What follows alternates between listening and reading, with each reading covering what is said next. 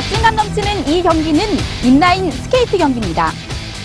하지만 인라인은 올림픽 정식 종목이 아니기 때문에 우리는 이 멋진 경기를 올림픽에서 볼 수는 없는데요. 운동선수의 가장 큰 목표인 올림픽 메달을 꿈꿀 수 없었던 인라인 여제 우효숙 선수를 뉴스인에서 취재했습니다.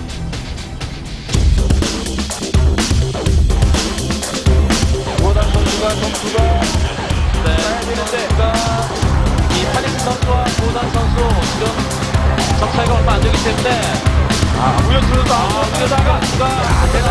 선수 마지막까지 마지막까지 마지막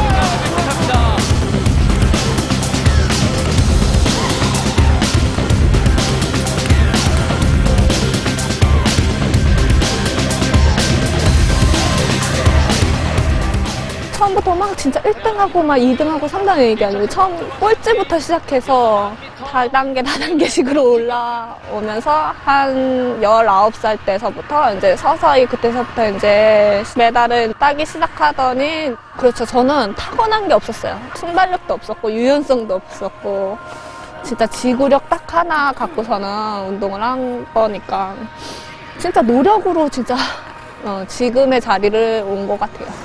인라인의 여제로까지 불리면서 승승장구했는데 정말 이렇게 스피드 스케이팅으로 전환하게 된 계기가 있나요?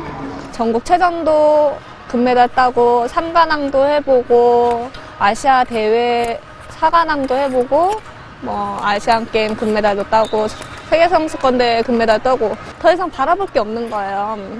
안타깝게도 인라인 스케이트가 올림픽이란 종목이 없어갖고 음, 세계대회 나가도 뭐 몇 연패 하고 막 이래도 뭔가 아쉽고 뭔, 뭔가가 좀 부족하고 뭐 만족감이 안 생기는 거예요. 같은 스케이트긴 하지만은 또 스피드 스케이트가 좀 전혀 다른 분야잖아요. 전환하시는데 많이 힘드셨겠어요. 그래서 쉽지 않을 거란 생각을 했는데 아 생각했던 것보다 너무 다른 거예요.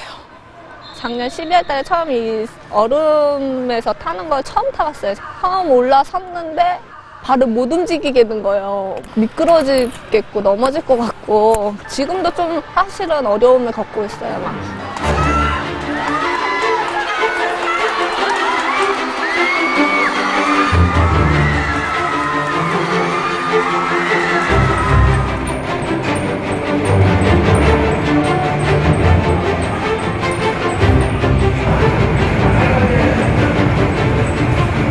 제가 인라인을 10년을 넘게 탔어요.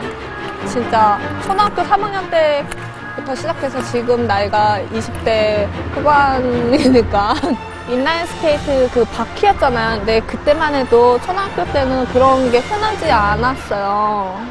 그래갖고 어, 너무 너무 타보고 싶은 거예요. 그냥 막 그냥 발로 걸어가지 않고 그걸 신으면은 막 굴러가니까 달리고 또 다음 아시안 게임이 2014년 인천 아시안 게임인데 한국에서 하는 이 아시안 게임조차에도 빠졌어요. 그러니까 그때 처음이자 마지막이었던 거예요. 광저우 아시안 게임이요.